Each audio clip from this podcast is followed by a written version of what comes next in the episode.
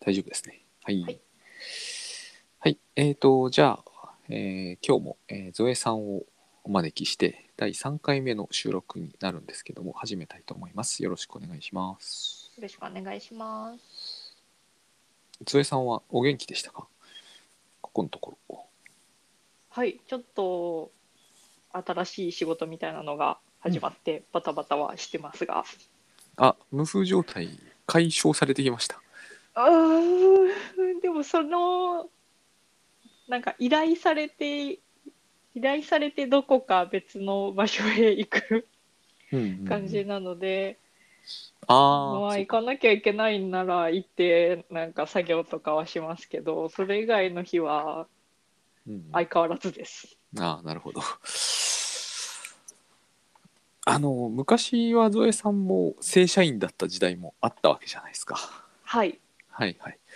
で、僕はその、その頃と今と大幅にスタンスが変わってはいないと思うんですよ。予想ですけど。はいはい。どうです？その辺は。モチベーション的な話ですよ。モチベーション的な話うん。じゃなくてもいいですけど、もう要するにこう、でもやる気みたいな話でしょうね、やっぱり。そうですね。会社員ってどうしても働くのは会社のためだったり、うん。あ、うん、会社の、うんか私でも会社のためというよりは、うん。一緒に働いてた上司の仕事が楽になればいいなって部分が大大きかったんですけど、それは上司が好きだったという話ですか？ああ、そうですね。尊敬してました。なるほどうん。なるほど。ちなみに上司は男性ですか？女性ですか？上司は男性でした。うーん。い一番やる気があった時の上司は男性でした。非常に興味深いお話ですね。前回でゾエさんはほら、えー男性が苦手で女の人には優しいと言ってたじゃないですか、はい。うん、でもその上司は逆になってるわけですよね。はいはい。うんうんどうしてですか？え、どうして？どうしてかはあると思うんですよね。でも男性が苦手というよりは、うん、仕事私なんかそ私が仕事できないなって感じた年上の男性がうん、うん、ってなってうん。うんその人は年下の男性だったんですか？いえ年上ですなんでなるほど私が仕事ができるって感じたらそれは尊敬の対象になるんです、なるほど。つまり仕事ができるかどうかがかなりのウェイトを占めるということですね。ああそうですねうん。なるほど。で実際に一緒にしてて実際まあそれは結局ゾエさん今言葉を慎重に選ばれましたがあのできる感じだったわけですね。そうですね。私がは感じてました。多分その辺が大きいと思いますね。その今無風状態を作り出す一つの要因だろうなというふうな気がします。うん、あのーまあえっと前回も前々回も「地ゾイド」って言葉をちらほらだ出してるんだけれどもあれって結局あの裏切られるっていう懸念なんですよ。うんうんあのまあ、えーあの本「地ゾイド人間」書かれているお好み池さんはお好み先生はあの二度裏切られてるって話を書かれてるけどあの、まあ、大掛かりには二度かもしれませんけれども、えー僕らはその個人的な経験の中でその裏切られていると思った経験が何度かは、まあ、人にもよると思うんですけどあるわけじゃないですか。はいはい、であのゾエさんの場合は僕はでも大きいと思うのはやっぱりこう、えー裏切られる可能性についてのえっ、となんつうんだろうな伝承みたいなものだったのかなと思うんですよね。うん。伝承わかります？伝承はあの言い伝えみたいなやつですはい。ね。はい、僕ら大体伝承を受けてるんですけどゾエさんの場合はほらお母さんがいらっしゃったから、はい。あの直接の伝承もまあ伝承って間接的じゃないんですけど伝承それ自体は。僕らは伝承ゾエさんはもっと年下だからそんなこう戦時中に裏切られたとかいう話は伝承以外の何者でもないじゃないですか。そうですね。だから伝承が結構あの影響でかいと思うんですよね。はい。で多分ゾエさんも僕もですけど「ハイトダイヤモンド」なんて見てないですよね映画。見てないです。見てないですよねでもあの映画のシーンって見てもいないのに、まあ、多分見てないから間違ってると思うんですけどすごいわかる気がしたんですよ私あのあれジゾイド人間で読んだだけですけど、うんその一生懸命祖国のために戦ったのになんか瓦礫の中でゴミのように死んでいく多分そのシーンがすっごくですねあのまあ当然ですけれどもあの厳しく描かれてたんだ描かれてたんだと思うんですよね。うん。うん、でああいう目にまあ言ってみればああいうのを作る人はそのし映像効果をまあ見せたいわけですけどある意味そういう目に合わせたくないわけじゃないですかあの子孫をねうん。あの時代古い時代ですから多分そういうことがあったと思うんですよ。でゾエさんの場合も同じじゃないですか。お母さんはそういう目にあってほしくないからなのかただ何、えーか言いたかったのかは分かりませんけれどもはい。なんかお父さんのについて言うってことはそういうふうにこう伝えてくるわけじゃないですか。はい。うん、でうん。ゾエさんとしてはですねそういう警戒心は強くなった感じってします。つまり男の人に搾取されまいというかここまで言ったら言い過ぎかな。こうなんちゅうんですか。何と言えばいいんだろうこれを。人生を無駄にさせられないようにするとかかな。ああ、うん。あると思います。ああるんだはい。うん警戒心。うん、そうです警ね。戒心っていうのはえちょうどじゃないのかどんな言葉が近いですかね一番ね僕は警戒心より違う言葉ちょっと考えつかないんですよええゾエさんのこう心情として警戒なのかなとにかくこうこういう男とくっついてちゃダメだっていうそれはなんどういう言葉ですかね言葉としては。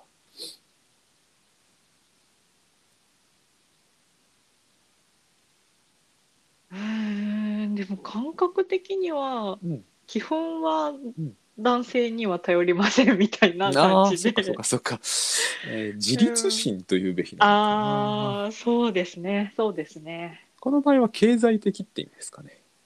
経済的が大きいかなと思います。うん、男は頼りにならんと。うん。うん、だから、えーあれですよね仕事ができないということにやっぱり来ると思うんですよね。うんうん。仕事ができないというのにどうしてもこう点数が辛くなるということがあるんだと思うんですよ。逆に言うと仕事ができるというところに点が甘くなるわけですよ きっと。うんうんうんうん。反反面として出てくると思うので。でね私そのすまあ私もその地ゾイド的なのは違う文脈だけどいっぱい習ってきたからおっしゃることはよくわかるんですよ。ただ私このその心価値観と信条ってなんかすごいあの結構こうなんなんていうのかなこの世の常識っていうか今の時代の常識みたいに割と語られてるんですけれどもうんあのでもその心情を抱えたままポンと会社ってところに行くと私はねすごくこう機能としてはおかしくなるんじゃないかっていつも思ってたんですよ会社入る前から。うん。だって、うんえー、とつまりそれは尊敬する上司のために働くわけじゃないですか。はい。一歩間違うとね。まあそうは言わないにしても、そのそうなる可能性はでかいじゃないですうんか、うん。それって僕はね大変奇妙だなって思うんですよ。会社ってものを自分がパンと作ってみた時ですよ。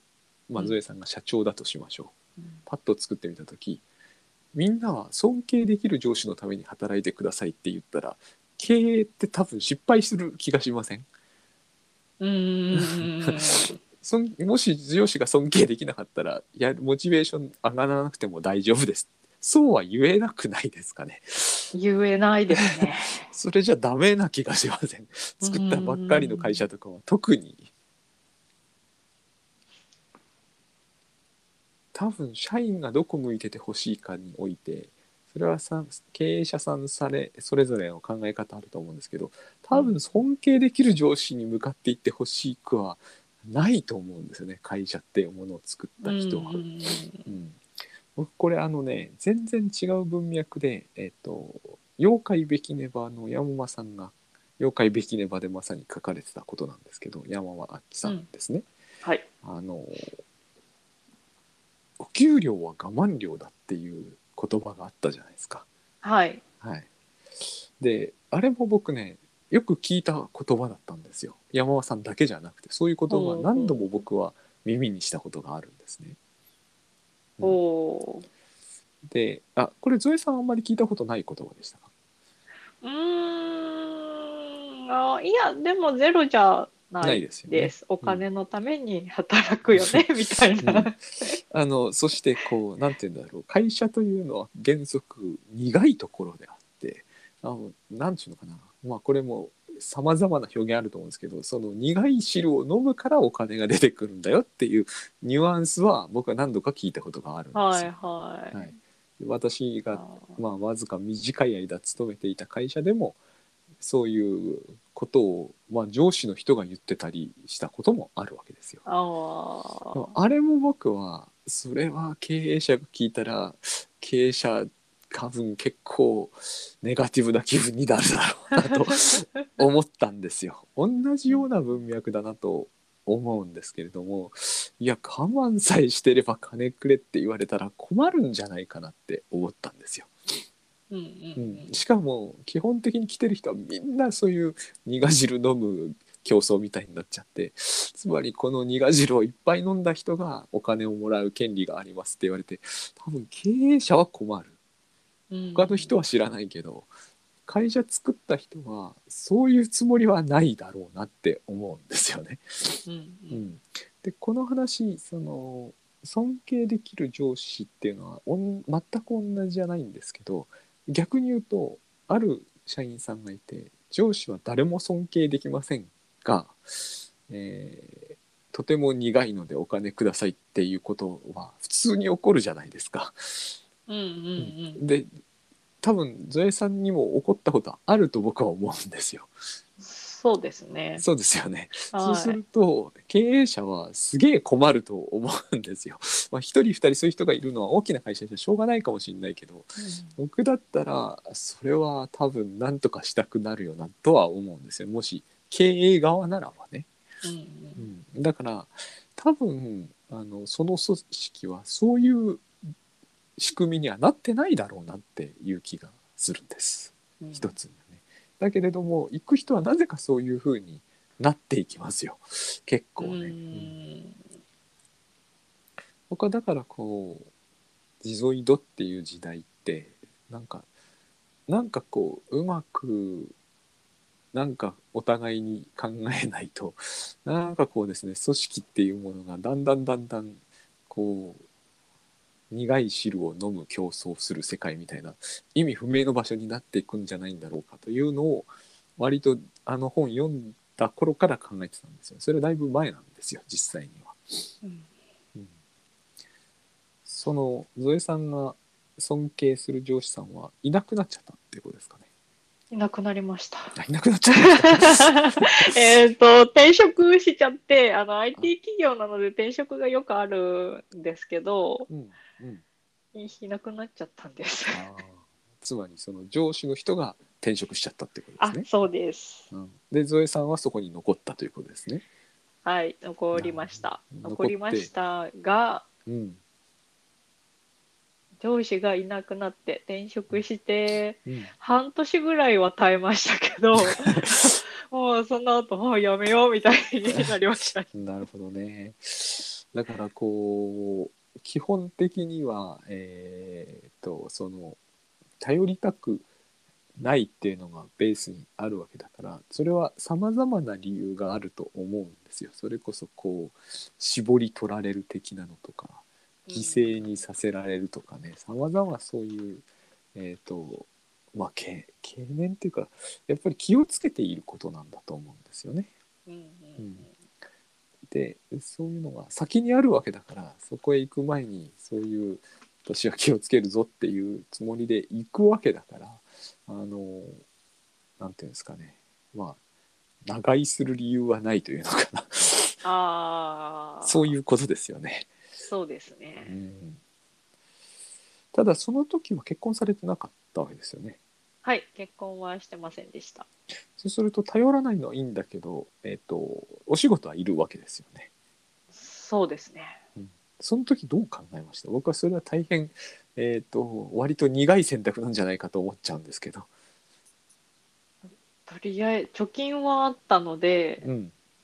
とりあえずやめてのんびりしようかなみたいな 感じでしたね。やめようって思った時は。うん、なるなかなかゾエさんは僕はあの筋金入りだなって思うんですよ、ね。そうなんですか。いやだってゆゆ自宅が UFO ならいいんだけど UFO じゃなかったと思うんでこう交代して自宅に帰っていくのはいいんですけれども、えっと、結構心配になる人も多そうな気がする状況なんですよそれ。ほうほうほうんうほう。で割とじ心配しないんだなって思ってね。そうです。あ、でもその結婚はしてませんでしたけど、今の夫と付き合ってはいたような気がします。うんうんうんで、一緒に住んでたかも。ああなるほどねそその今のご主人も私が思うに仕事ができるわけですよね。ゾエさんの主観として。そうですやねっ。ぱり。それしかないですよね。そうですね。ここでさっきのとゾエさんがどう整合しているのかがこ今回の話のもうピークだと思うんですけどはい。ゾエさんは頼らないという話なんだけど頼りたくなってる気が僕はするんですけどどうですか？ああ、そうですね。ああじゃあそれは選択の問題なんだ。選択、うーん。つまりまあこう言ってはなんですけど選択に失敗する人と成功する人がいるんだ。た頼る対象として？そうですそうです。あ違う、あ、ああ、でもそう、そうですね。ということをんいああれですよね。考えように言ったら見る目の問題ってことになりますよね。ああ、ああ見る目の問題。ではない。ああ、でもそうですうん。ね。えーうん。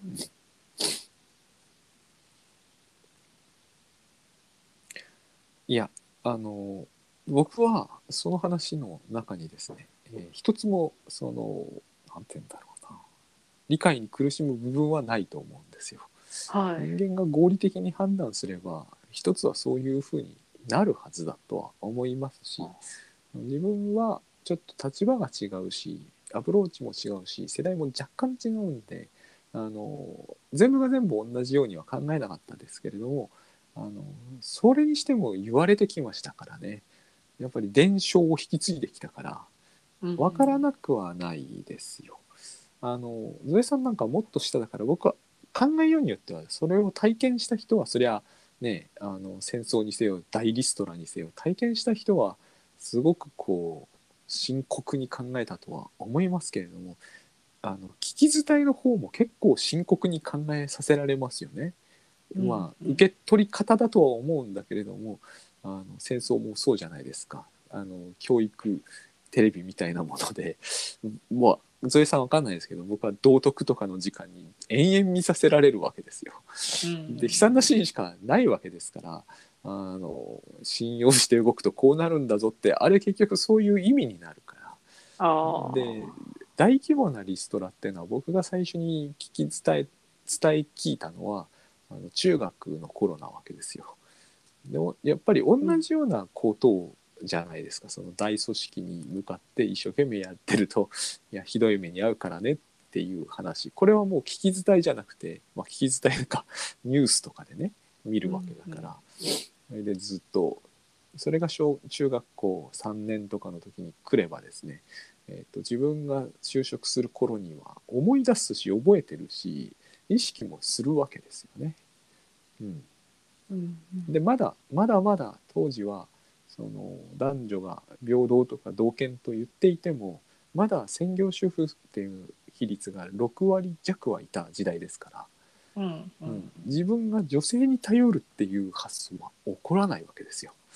はい。うん、あ一人で頑張るか、えー、と養うべき人が自分の肉体を含めて2つになってしまうか子供を含めると3つ以上になるか、で組織に過度にコミットしてはあのなんか原爆みたいなところの下でのだれ死ぬんだぞっていうメッセージを受けつつやらなきゃなんないわけじゃないですか。そうですね。考えさせられますよねそりゃあね。まああのそこにちょっとしたなんて言うんだろうあの話持ってる部分が明らかにあってなんていうのかなリストラに遭うことと瓦礫の下で死んじゃうことは全然違うんですけどね。うんうんあの別にリストラに遭った人が全員こう白骨化してるわけじゃないわけですし。この辺はもう何て言うんだろう中学生とかが伝承でメッセージ受けてるから全部ごちゃごちゃになっちゃってるんだけれどもまあそりゃあの考えさせられるところはあるわけですよね。しかもこれはもう僕ピンポイントなんですけど僕が就職す活動をするはずだった年って就職氷河期の1年目が発生してたんですよ。ほ前の年まではもう明らかに学生有利市場だったのに真逆になったんですよあの年。う。大学にちょうど入ってる時にですね日興証券かな。何何証券かな。日興じゃないな。割と有名なでも、えー、と証券会社が倒産したりあの大きな銀行が、えーまあ要するに事実上不当たりになったりして割と騒然となった時に僕は大学生だったんですよちょうど。あ3年生ぐらいでしかも。おじいちゃんの先生とかが「君ら大変だぞ」って言ってたんですよ。まさにそうそうだったっていうね。ーうん。そういう時代でしたね。だから分からなくもない。なんかこう当然こうだったはずのものが平気で手のひらを返すみたいな話は分からないではないっていう気がすごいしますよね。うんだけれどもあのだけれども僕が思ったのは同時にでもなんかこう苦い汁を飲み続けてお金をもらうのが60年60年はないにしても30年とか続くのはちょっとあれだしであの尊敬できる上司とかのために仕事するのも、まあ、僕には到底ありありえないっていうかそのそもそもいなかったらどうなるんだろうっていうかいなかったらゾエさんのように辞めることになるんでしょうけれどもね。うん。うん。でそういうふうにその戻ってきてみて、まあ、尊敬できる僕の場合やっぱりここでアプローチとしてないのが尊敬できる奥さんと一緒になってその稼ぎで生きるっていうのは当時は考えつかなかったんですよね。ううん。んこれゾエさんから見るとどう見えるんですかね？え？どう見える？女の人が頑張って男の人は主婦をする。どう見えるっていうのかイメージは湧くんですか？ああはい。いやうち本当はそうしたいなみたいなところがあってなるほどね。あのうちの夫は主婦の方がいいってまあほんおー本気でもどどれだけ本気かはわからないですけどうんそんなことを言ったことがあるにはあります。うん、ただゾエさんの話では仕事ができると尊敬できるんですよね。そうではない。ですね。うん、その場合その形っていうのはなんかこうしっくりこなくないですかね？どうどうなるんでしょうね。なるほど。まあでもそうか前回ああったのはギャンブルとギャンブルがいけないんでしたもんね。パチンコ、ゲイバー、そうですね。その辺がなんか急にねあの僕の時代よりも昔みたいな方向に向かっていくんだけれども面白いんですけどね。うん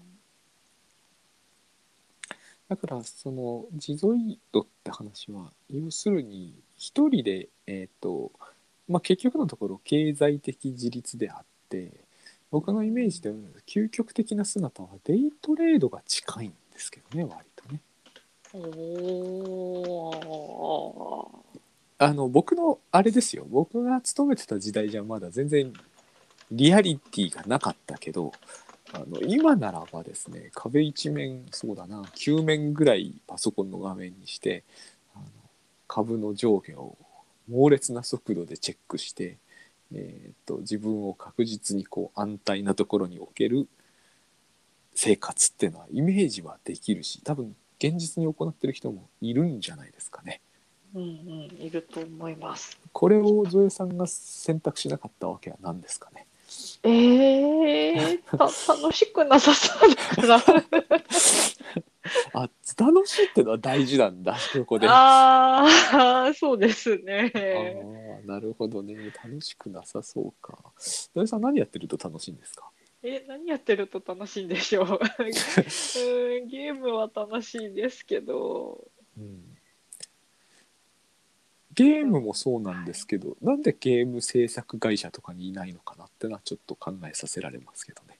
ええいやさ、あれわかんないんですよね。作りたい欲求はないんですよね。あそうなんだ。なるほど。いやあの「あつ森」とか見ているとさもう今は割とこれじゃないかなって思ったりするんですよね。あーゲーム、いや、ゲームって大変ですもん。大変ですもんね。大 大変かどうか僕は分かんないですからね。えーっと、そうですね。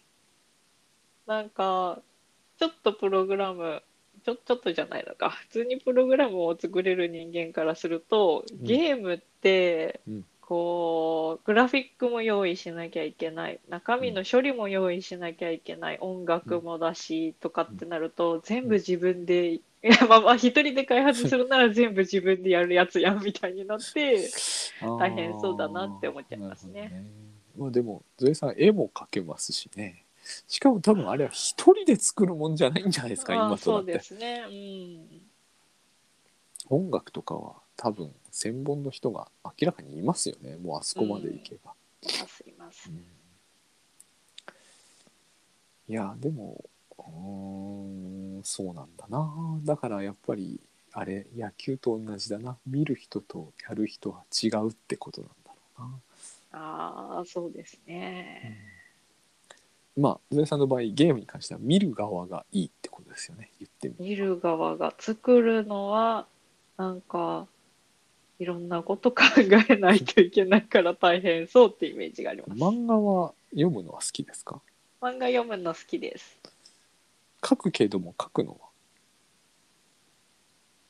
書くのそんな好きじゃないです。なるほど筋金入りですよね僕の感じからいくと。いや、なんか、書き、他にすることがあって、会社員の時とかそうだったんですけど、他にすることがあって、書く時間が取れないとなると書きたくなるんですけど、うんうんうんうん。時間があっても別に書きたくならないので、うんうんうん。非常にそこら辺も筋金入りですよ、うん徹底してますよ。ねその通りだとは思いますよ。もちろんね、うん、だからあのそうなんですよそういう心理って全部ちゃんと機能そういうふうに機能していきますよね。あの学生だって同じですよね。あのなんかやたら勉強させられて中間期末だとか言われてると部屋片付けたくなったりするわけですようんうん。うん。それはそうなんですよ。緊張感が高まればあの緊張感が高まれば緊張感がない状態とはあの向かうなんていうのかな衝動が変動しちゃいますから人は同じ状態で生きてるわけじゃないからね。あれもまた不思議なことに掃除なんですよね。うん。多くの人が掃除を言うんですよ。あれ何でもいいわけじゃないんですよね。多分僕は掃除がしたくなるんだと思っていますね、うん、あの結果が出せることがしたいんですよ。実際には結果が出したいからね、うんうんあれなんですよねつまり結果を分かち合える人が僕はゾエさんがイメージできるそのリアリティを持ってイメージできる人がいれば多分このこの問題は解消に向かっていくというか違う方向に向かっていくんじゃないかと思いますね。意味通りますかねえ、け僕はゾエさんは結果を共有する人のイメージがえっ、とまあさまざまな事情が自動移動的な事情があって分かりにくいんだと思うんです。うんううん。ん、あのみんな同じですよ。僕が思うにやっぱ自ゾイド的な今の。僕もそうでした。そのっていうのかな。えーゲームにせよ漫画にせよこう受け止め受け手でいる時っていうのは結果を受け取るのは自分じゃないですかはい。はい人と共有しなくても別にいいじゃないですかそうですね。うん、一人でそれを享受すればいいんだけれどもうん出し出し手になると受け手ってのが出てくるじゃないですかはい。僕それってよく思うんですけど、えー僕は文章書くからなんですが出し手と受け手はそれを共有するんですよおー発信者と受信者は受信内容を共有するはずなんですよ絶対に。うん。で多分今の仕事のほとんどってそういう構造になっているはずで僕はその共有したい受信者がリアルであればあるほど仕事への何ですかねモチベーションっていうんですかねは成立すると思うんですね。あのお客様にい要するに多分ゾエさんがうん言われそうなことって会社の中で尊敬する上司にエネルギーを向けるんじゃなくてお客様に向かいなさいなんだけどそれが見えにくいのが今ゾエさん濁ったじゃないですか。その話は聞き飽きたって思ってると思うんですよ。だからそれをイメージしにくいんですよ私たちって。あの実際私の前の会社員の頃の仕事って、うん。私たちが作ったアプリなりを受け取るのは市場のユーザーですけど、うん実際仕事する相手ってなんか、うん。それをマネジメントしてる人たちだったりするんで、うん。うん。ユーザーは遠かったんですよね。うん。どどう作ったけどこれどう使われてるんだろう？つく使ってる人いるんかなみたいに思ってましたもん。うん、あれですよね。だからいわゆるお客さんの顔が遠いとかいうやつなんですけれども。そうです。そそういう構造って僕はなんていうんですかね。これはあの長々と説明するにはもうさすがに時間的にそれに大変なんでしないんですけど自ゾイド的な社会ってものはそうなるはずだと思うんですよ絶対。みんなが基本的にはこもってこもってでなくてもまあでもこもってですよ。こもって何かを受信する方がいいんですよ。絶対。例えば、もう昔から言われることのアメリカのワーナーとかが盛んに言ってたことなんですけど映画の時代ではないとか映画って苦しいっていう話ずっとあったんですよねアメリカにも。例えば。うんうん。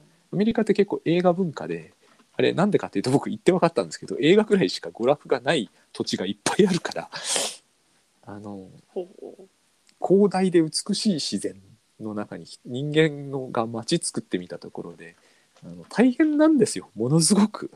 やそのそこら辺にパッと行って、えー、と自然を見物して帰ってこれる日本人は自然が程よいサイズだからであって。なんか自然がすごいと、もうそんなことやってられないんですよ。夏とか超暑かったりするしすぐでかい雲とか出ちゃうし大変なんですよ。自然は綺麗だけど。だからなんか娯楽がいるんだけど遠いんですよね街がでかいから、うん。うん、で人口少ないからそんなにこう遊園地とかを作ったからってすぐ採算合わなくなっちゃうし映画ってすごい良かったんだと思うんですけど映画見に来ないわけですよみんな。自ゾイド化してるわけですよ。あ遠いとそうなりますよね。ネットでケーブルがつながってるから。みんなお家でこうチャンネルが100個もあって毎時間映画やってるわけですからそんな外にわざわざ行かないんで、映画ってすごいアメリカでは一大産業なんだけど実はあのみんな家で見ちゃう。全部そうなっていくとお客さんどんどん遠くなっていきますよねそりゃ。ーうん。その方が全ての個人にとってその都合のいいタイミングで都合よく見られるし結局その結局そうみんな組織にエネルギーを注ぎたくないわけだしコミュニティとか組織とか裏切ることになってるからアメリカでもこのことよく言われますからアメリカではあのヒトラーとかを 見させられるわけですよやっぱり。うんあるいは北朝鮮の映像とかね。で私たちはああならなくてすごくいいけどどうしたらああならないで済むかのディスカッションしましょうって授業が延々やるわけだからやっぱりみんなそのあのコミュニティっていうものがに投入するエネルギーをこうやっぱり絞りますよね。向こうでいうと教会とかなんですけどだから一人一人が楽しむってことになると遠くなっていくわけですよ。こう発信する側は。うん。うん、頑張らないとその届かないわけだからね。だからこうひ顔は見えにくいわけですよね。どうしてって。そそれがずっと今ゾエさんが抱えていることのアプリを作ったからといって使ってる人はいるんかもしれないんだけど使ってる様子を見たことはないぞっていうやつですよね。そうです。うん、そりゃそうですよね。ううんん、だから僕はすごくこういつもあのこれをみんすればいいってわけじゃないんだけど発信側の人間としては受信者のこう受信者と共有しているという感じをいつもリアルに持っておきたいっていうのはずっと仕事している中ではあるんですね。これがあるとゾエさんもやりやすいだろうなっていうのは思いますね。なないですね今ね。ないっていうのはまあそのないと言われればないんだと思うんですけどこれってやっぱりこうその人その人の気質にもよるし、えー、と様々だと思うんだけど僕はすごくこうその辺は気をつけてるというか割と一生懸命になってるところあります。あ私の中でうんなんか出して終わりみたいなうん感じですう発信って。あのそうだっていう意見も強くあるしあのだから PV とかその視聴者数とかも全部同じことじゃないですか。はいその出す出して数が多くなるってことが、えー、とすごくこう言われてるじゃないですか。うんうんうんうんそれがだって自分の収益になるからね一見それで回るような感じがするんですよね。出す100万再生されるお金が入ってくるそのお金を使って投資してまたコンテンツ作って出すってこれでいいように見えるどこにも何もおかしなことはないようなんだけど僕はこれをやっていると,、えー、と一部特殊な人かよほどうまくいっている人かでも多分何かをしていないとコンテンツ作れなくなるんじゃないかってよく思います。僕はその辺やっぱりいろんな人の話を聞いててもあの気をつけてはいるんですよ。ゾエタンとこうやってるのもその一環に近いところもあるわけですよ。うん全部が全部それじゃないですけど結局僕の発信物を受信してくれている人が共有してくれるっていうのは僕にとってはこうなんていうんですかね必須事項だと思うんですよね。うん次の作品を書く上で。うんうんうん僕自身も思いますもん。漫画とか読んでたり本読んだりしてえーっとそのなんていうんですかね。よほどのことがない限り次の作品とかに、えー出してほしいとかまでは思わないんですよ。い意味わかります？例えば「鬼滅の刃」とか読むじゃないですか、はい。ああ続編出してほしいなとかまではおかなり熱意を持って読んでもそこまでは意識しないんですよ結局受信があってあるから読むじゃないですか。そうですねう。ん、なんかね新聞が僕の中で一番象徴的で家に新聞ってしかもうちなぜか2紙取って3紙取ってた時代もあったんですよね実家新聞をですよ。で読むんですよ熱心にみんなして。だけど、えーある日ねなんか取らなくなったんですよ。なんでなのかわかんないんだけどお全然過不足ないんですよそれでね。お新聞の人には申し訳ないけど。なんか街に買いに行こうとかいう気には決してならない。うんうんうんコンテンツってそういうところがあるから、あ本当にこうなんですかねこうひたすらひたすら、えー植物がこう草木を生やすように自然に任せて作られるようにしてたら作る側は作れなくなっていく気がするですね僕はね。だから少々、えー、と厳しいクレームみたいなのを読むことになることがあっても僕はこう結構読んでるぞっていう人のとあところにアクセスしに行くんです。あー共有してる感じっていうのがあるないと多分僕の書いたものをただただ受信してまあ昔でいうところのロムですよね。リードオンリーの人。いっぱいいらっしゃってくれるから僕は生きていけてるんだけど、その人たちがどっかにいるっていうだけでは僕はやっぱね作れてないんですよね。注目を浴びたいというのではないんですよ。うん。注目を浴びたいんだったらその数が多いってことが大事なんだけどそうではないんですよね。とにかく共有感がある人がリアルにいるってことうんうん僕の場合はお客さんを向くっていうのはそういう風になってます。僕の場合はね。あ人によって違う。うと思いますよこれは。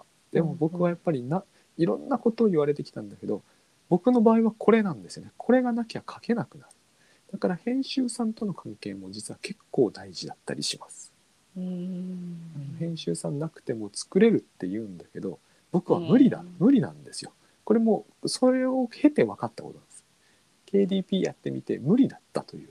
少なくとも一人で作れたけ作品は一個もない。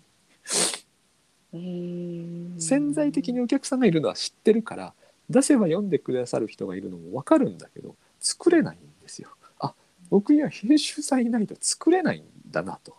で彼らがあの締め切りだぞとか言って押してくれたことってないんですよ。だからそういうことじゃないんですよね。うんうん。うん共有してくれるって感じなんですよねうんうんだからゾエさんのその会社にいて誰がつく使ってるのかも全くイメージできないアプリを作るってのは多分僕には無理そうな気がする。ああ、もうなんか、いるって言われるから作るみたいな感じですけど。理屈はね依頼を受けているって言われたから作りますで何にも問題ないようなんだけど僕はねそれじゃ作れないんですよね。何と言われても無理な。いろんな言われ方するんだけどね。だ、だんだん、え、このアプリいるかな？みたいになってきます。うん、そのその感じってあるんですよだからもうね何にも言われないぐらいならケチョンケチョンにけなされた方が僕はいいんですあその方がまだマシですあ。いや、私、レビューも今見てないんですよね。見るの嫌なんですよね、えーあの、去年の、うんあ、ちょうど1年前ぐらいに出した SE 女子の日常が、うん。めちゃくちゃ読まれうんた時期があって、うん。はい。あの時のレビューを見て、ちょっと心が折れたのわかります。わかります。わかります。だからみんなが僕みたいなんじゃないと僕は本当思うんですよ。みんなにこれをおすすめはしたくないんですけれどもただ僕はレビューが欲しいってんじゃないんですよね。やっぱこう、うん共有しているイメージをリアルにこうだからあの批判か称賛かというよりはこの人は読んでるか読んでないかの方がよっぽど気になりますね。うん、なんかねやっぱりこうまああそこでわざわざ書くぐらいだから少なくとも僕はそこまで売れてるわけじゃないから星が仮に位置つける人でもいいまあ、位置の人はどうかな。読んでるとは思うんですけどね読んでるかどうかは著者なんでレビュー読めば一発でわかるんですよ。特に文章はね、うんだからまあそのけなしているレビューを見たくないっていうのはもう僕も全くそうだからわかるんですけれどもあの読んでてくれてる感あれがないとねなんかねあの結局僕も読者なんですよね著者というのは。本書いている時にはもう僕本読んでるからだから私あのインプットとアウトプットはいつも同時だと思っててインプットとアウトプットが分かれてるって感じが全然わか分からんのですけど、うん、読むってことと書くってことはイコールだからあの読んでられ読まれてるって感じがないというものを書くってことはありえないんですよね。一個だなんか出た瞬間に消えていくみたいなものは絶対書けないと思う。うん、だから出たものと読むものは同じものっていう感じが欲しい。そうするとやっぱ読者が2人で一つのものを読んでるみたいなのが理想的一番いいのはね。うん。っていう感じがあります。まあそんなことは経験上ないんですけれども。ちょっとそれにやっぱそれはきついですけどね。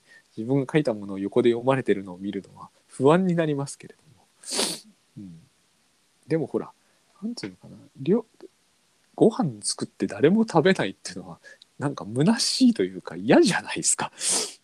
そうですね。だから食べてもらわなければ話にならないっていうのがあってその後の感想とかはねまあいい方がいいけどまあ食べるんならいいんですよって感じがありますね。うん。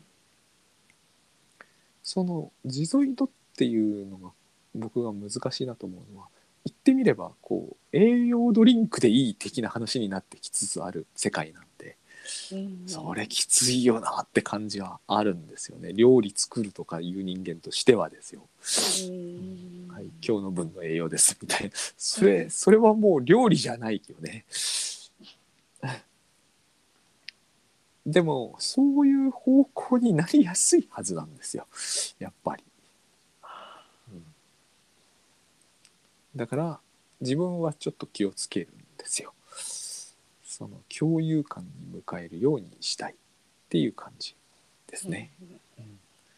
だからゾエさんのそれはそのレビューがきつめだったっていうのはすごいあの嫌だと思うんであれなんですけどやっぱりこうまあいいレビューかつ読んでくれてそうな人とこう一緒に作っ一緒になん一緒に読み直すみたいな感じが得られるとですね多分無風じゃなくなる気がしますね。あー。僕はそれが一番あのコンテンツダイレクトに作る人には一つあるんじゃないかなと。まあみんなにみんなあるとは思いませんけどね、うんうん。本当に出した出した片端から PV とワッと作っていうのでやってますっていう人もいっぱいいると思うんですけども、うん。うんやっぱりほらゾエさんもそうじゃないですかそのいっぱい読まれたにもかかわらずレビューが良くないときつくなるわけじゃないですか。そうですね。それって僕は PV 至上主義者の考え方ではないと思うんですよね。ああ、芸罪合理主義でいくならそうはならないと思いますよ。そうですね。そこがやっぱりそういうふうになってないんだと思うんですよね。という感じのところでこの話は一応完結かなってはい思。います。はいはい。まあ、後半は僕ばっかり結局喋りましたが まあまあまたそのうち違う話をできればいいかなと思いますので今日はどうもお疲れ様でした。はい。ありがとうございました。ありがとうございました。